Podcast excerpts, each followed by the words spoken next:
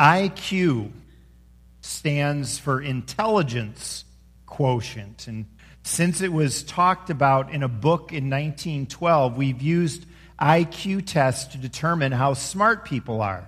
And they say two thirds of the population has an IQ between 85 and 115. So an IQ of 100 is about average. 5% of the population scores above 125, and 5% scores below 75. People kind of pride themselves if they happen to have a high IQ, and people use it to predict performance, income, success in life. My kid's got a high IQ, she's going to do wonders. And we joke about low IQ. Your IQ is so low, you've got to dig for it. Or maybe if we start telling him his brain is an app, he'll start using it. And if ignorance is bliss, you must be the happiest person on earth. We apply IQ to sports, even. There's an article I read this past week about uh, the NBA, National Basketball Association, and free agents. I keep up with that sort of thing. And the writer talked about a player I've always really admired, Pau Gasol, and said in that article that he has a very high basketball IQ. They say that in sports, and that's a way to say he's a smart player. More recently, there have been books and studies on EQ. Have you heard of this? EQ? Emotional intelligence. And the idea was made popular in a book from 1995. EQ or EI, it's, I'm going to read the, uh, the quote here. It's the capability of individuals to recognize their own and other people's emotions, discern between different feelings and label those feelings appropriately, use emotional information to guide their thinking and behavior, and manage and or adjust their emotions to adapt to environments or to achieve one's goals. The subtitle, the book in 1995 is called Emotional Intelligence Why It Can Matter More Than IQ. And many who write about it say EQ is a greater predictor of success in life than IQ. And it's because, of course, work in life is so much about relationships and about being able to know your own feelings and your emotions and how to react to situations people with high EQ will do well because life is so much about people. We function increasingly today in teams at work. And there's always, of course, a manager you're responsible to or people that are responsible to you. So we're constantly interacting with people. We have daily attempts to read and respond to perhaps our, our wife, our kids, other family members, friends. People have sort of a natural EQ, but unlike IQ, they say emotional intelligence can be developed. You can grow in this. You can get better at it if you're not so good. Solomon was the writer of much of Proverbs, of course, and he wrote famously in Ecclesiastes there's nothing new under the sun. And we find that to be the case here too, because he tells us in Proverbs that the wise person understands the importance of mastering his emotions. And based on the pearls of wisdom we've read about in relation to our emotions, I think we can discern keys to increasing our EQ as believers, or maybe we'll call it EW, our emotional wisdom. The key to biblical wisdom in terms of our emotions is, first of all, that we exercise self control. The wise person exercises self control. Many times, Proverbs speaks against anger when in relation to saying we should be self controlled. When we show excessive anger, especially, our emotions have gotten out of control. Proverbs 14:30 says that a heart at peace gives life to the body. The Johns Hopkins Medical Journal once reported people who have uneven temperaments appear to have a much greater chance of developing serious illness and of dying young than those with other temperaments, more even temperaments. Anger, especially, we know it's just bad for your health. It can destroy your body, like Proverbs says. Anger is far worse for your body than anxiety, far worse than extreme sorrow. It's even worse than like if you would do extreme exercise that could be so extreme that it could even damage bones and joints and ligaments. Anger is bad for your heart. Pastor Tim Keller says anger is the most addictive of all the emotions, too. And just like an addiction, anger can involve denial. I'm not angry, I'm just sticking up for myself. I'm not angry, I'm just a political activist. I'm looking out for justice for people. I'm not angry. I'm just getting my feelings off my chest. I just tell it like it is. I'm a direct speaker. And in order to deny that you're angry, you've got to get angrier still. Hey, I've got a right to these feelings. That person really ticked me off. What he did wasn't right. I'm not going to let him treat me that way. And that cycle of anger to denying you're angry to more anger becomes addictive, similar to how shopping or alcohol or viewing explicit photos and videos can become addictive. It's addictive. Maybe you've heard the advice just get it out, those feelings. It's healthy to vent. But it's not true. It's unhealthy to vent. It's unhealthy to get angry, says the Bible. It gets worse if you give in to the anger. You become angrier and you damage yourself. A lady once came up to Billy Sunday if you know, know that name, maybe you've heard it, but he was a famous athlete who became a famous and great evangelist, an athlete in the late 1800s and then an evangelist in the early 1900s. The woman was trying to rationalize these angry outbursts she had. There's nothing wrong with losing my temper, she said. I blow up and then it's all over. Sunday replied, Well, so does a shotgun. And look at the damage it leaves behind. I have a confession to make about getting angry, and I'm a little ashamed about it.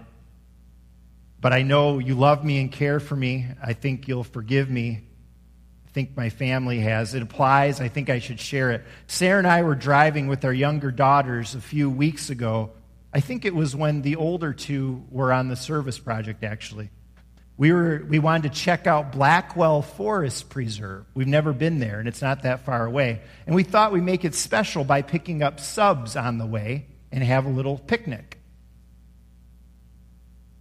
We found a Jimmy John's drive through uh, off of Roosevelt on Naperville Road, um, you know, as you get in Wheaton closer to Winfield. We ordered at the speaker, and I, I just got to say, right off the bat, I really don't like ordering at drive throughs. I always have some sort of misunderstanding through that speaker. I like to see a person's face. Or, so I, I got to like repeat myself many times, or it takes me forever looking at the menu because it seems like they expect you to like know exactly what you want. But I hardly ever go to drive throughs, so I got to like check it out, and I feel the pressure of that. And so I, I, tried to figure out how many subs we needed and what kind. And then Sarah said, well, be nice because we're going to be outside to have lemonade. And so I added that. And then I saw a combo meal, lemonade plus chips. And I thought, well, I'm going to make it even nicer.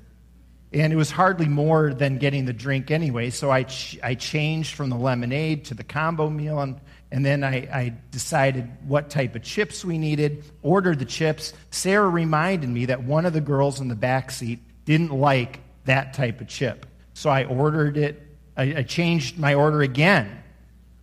And then, because it was a special or outing, I thought I'd really splurge. I buy very minimal at drive throughs, but I thought I'd splurge, make it special for everybody, and get chocolate chip cookies. But just two. The four of us would split them. And right after I ordered the cookies, Sarah said something gently about one for maybe one for each of us. Just a reasonable suggestion that we could all have our own cookie. And that was the final straw I was not willing to spend an extra penny or change my order one more time. I did not respond well to that simple request. And between the speaker and the window, I expressed my feelings in a way that was not the best. And I felt justified at the time because I had been put over the edge. And I maybe continued on a little bit after we paid and got the food. I did not control my emotions very well. And afterwards, I felt very foolish. I felt like the fool in Proverbs. I'm guessing, I'm hoping your laughter means I'm not the only one that has let anger overtake them. And of course, this is why Proverbs deals with anger and other out of control emotions, because as human beings, we struggle with this. And you know, as I think about it, even more so because we're in a culture where out of control emotions rule the day. You turn on the so called news, and people are yelling at us, even sports news. People are literally yelling and shouting at us, the news or their opinions about stuff. They might just be doing it for the show and the ratings and not really feeling that way in their hearts, but the effect is the same. We're all getting used to overly heightened emotions, emotions that are way beyond what the situation calls for. We get used to this. It spills over to how we act and think and speak about politics and sports and everyday life and subs.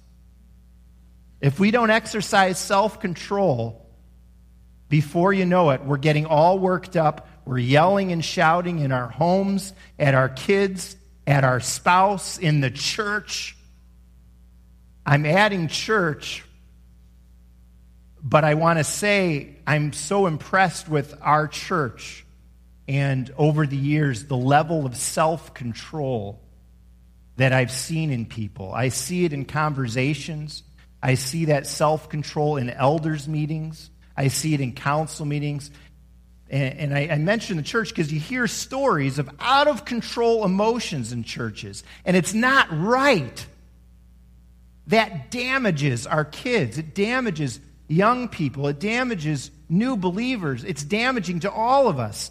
Faith Church isn't perfect, but I've learned myself something of self control in terms of church life from so many of you here. So I really thank you for that. Anger and other emotions, inappropriate to the context, are all around us in our world. But Proverbs says that's not the path you want to walk. Proverbs 12:16 a fool shows his annoyance at once, but a prudent man overlooks an insult. It's exactly the opposite of the way we act today. We don't overlook insults, we get upset about them because we should be. Proverbs 14:29 a quick tempered man displays folly. Proverbs 25 28, like a city whose walls are broken down is a man who lacks self control. We could spend some time really picking that apart. That it's not, not a compliment. If a, a man is, self, is lacks self control, you're like a city whose walls are broken down. 1727, um, this is the opposite of that. A man of knowledge uses words with restraint. and a man of understanding is even tempered. Proverbs 29 22. A hot tempered man commits many sins. And 29 11. But a wise man keeps himself under control. If you want to increase your emotional intelligence, exercise self control. When you get angry, when you vent, there's a snowball effect. You'll become an angrier person. You'll become more difficult because you're exercising those emotions, the anger. And when you exercise something, you know what? It gets stronger and you get more used to using them. But if you keep exercising self control, those emotional muscles will get stronger and you'll get used to being more of a measured person, a wise person like Proverbs says. Second, you can increase your EQ or EW by extending your patience to others. Extend your patience to others. It's better for yourself to keep your emotions in check. It's downright healthier, but it's better for others too. And that's something we care about because the Christian life is an outward life. It's not only about mastering our inner life. We care about those around us. In fact, we love them. In addition to self control, patience is mentioned as a remedy to anger and other emotions that are over the top for a particular situation. Proverbs 15, 18. A hot tempered man stirs up dissension, but a patient man calms a quarrel. 1911. A man's wisdom gives him patience. It is to his glory to overlook an offense. Anger and out of control emotions damage relationships, they damage families, they damage marriages, they damage churches. But patience is healing. When you're controlled in your heart and have a peace there, and then extend that peace to others, even to someone who maybe has wronged you, it can be a balm in an otherwise festering wound that sin has caused to erupt. Patience can bring a calm, it can help those around us. On October 2, of 2006, a shooter came into the one room West Nickel Mines Amish school. It was a one room schoolhouse, lined up 10 of the girls. Five were killed and five were injured. Some of you remember this. Those who died were Naomi, age 7, Marian, age 13, Anna Mae, age 12, Lena, age 8, Mary, age 7. After the shootings, the killer turned the gun on himself, and a week later, the school was razed and a new one built nearby, and that's where these kids go to school now in the new building.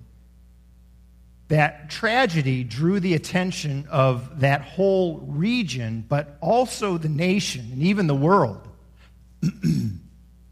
As you know, there's of course this shock and horror about what happened as those feelings faded from those who were reporting on it, they were replaced with feelings of, of disbelief and awe at what they saw in that community. As one article puts it, it's one thing to talk about compassion, forgiveness, community, and faith it's another to see those values played out by individuals and an entire community. Almost immediately after the shootings, the Amish community reached out to comfort the shooter's parents, Chuck and Terri Roberts. And many in the Amish community showed up at the funeral for Charles. They went to the funeral of the guy who shot their children. All this and more was happening while the families in the community were having to work through their own painful grief and healing process. And the tendency when we're hurt is to respond in anger and hate, it's to strike back.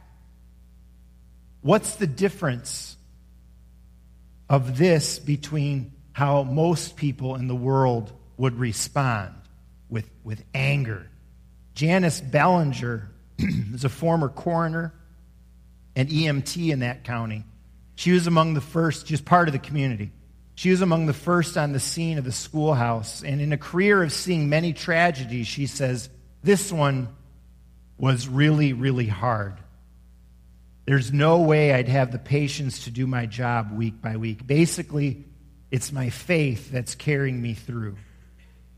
And that was true for that whole quiet Christian community. Their faith is what allowed them to respond in that way. Their faith led to a patience rather than payback.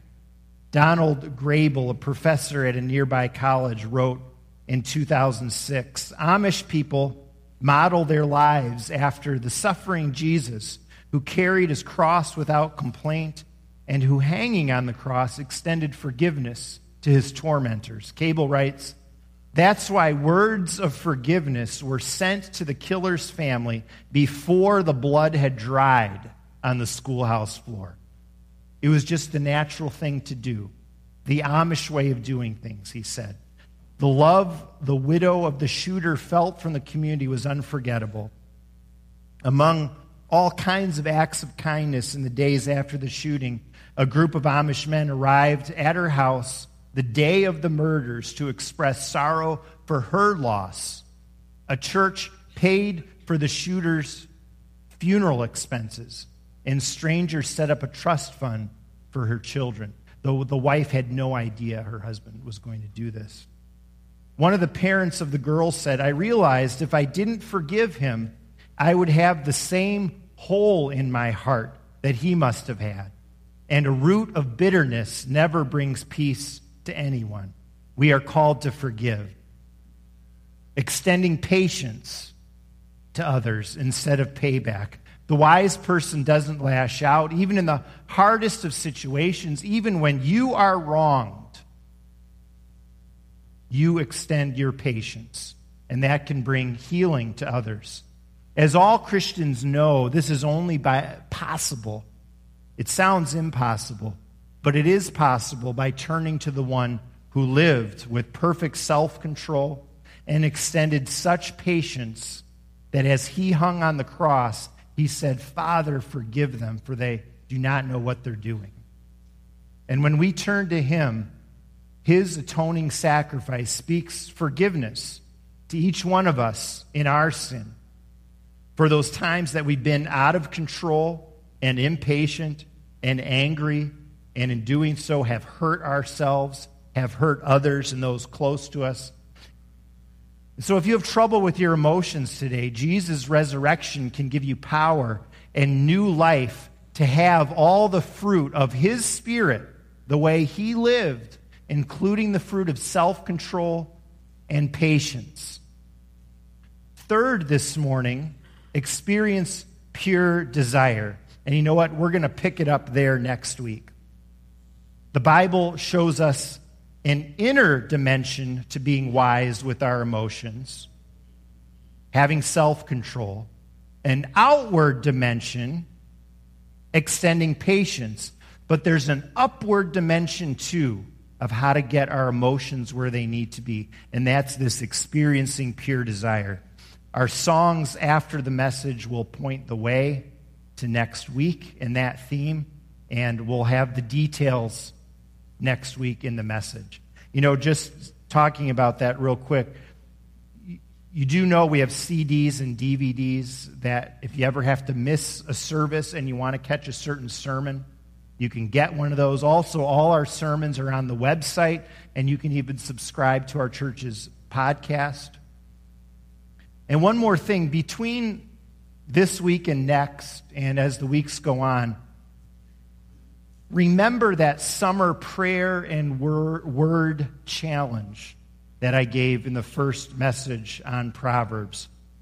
Pray the five main themes of Proverbs for yourself. Could you put that up there, Ryan? Do you mind? A couple slides.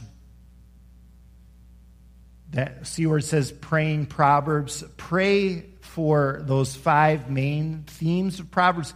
Pray it for yourself, pray for your spouse, your loved ones, and then also read Proverbs. Talk about them with at your table.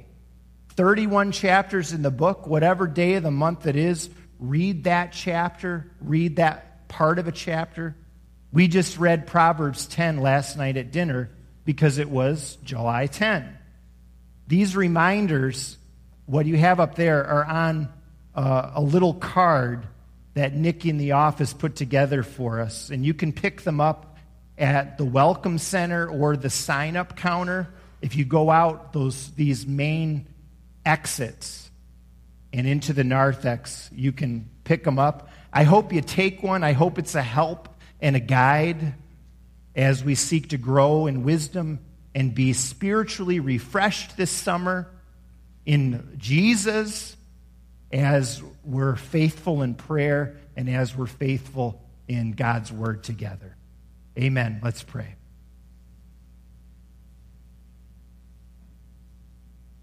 Oh Lord, thank you for your word. We're amazed at its continual relevance, written so many years ago, but inspired by you, Lord, the Alpha and Omega, the beginning and the end, who created us, who knows us, who knows our hearts through and through, who knows what we need, who knows uh, that we need Jesus, who knows that, that a piece of turning our lives over completely to our Lord and Savior, uh, an important piece is mastering our emotions. Lord, for all of us who need to work on that self control and patience, uh, give us your peace. Fill us with your spirit, uh, not the spirit of sin, and make us more like you. In Jesus' name we pray. Amen.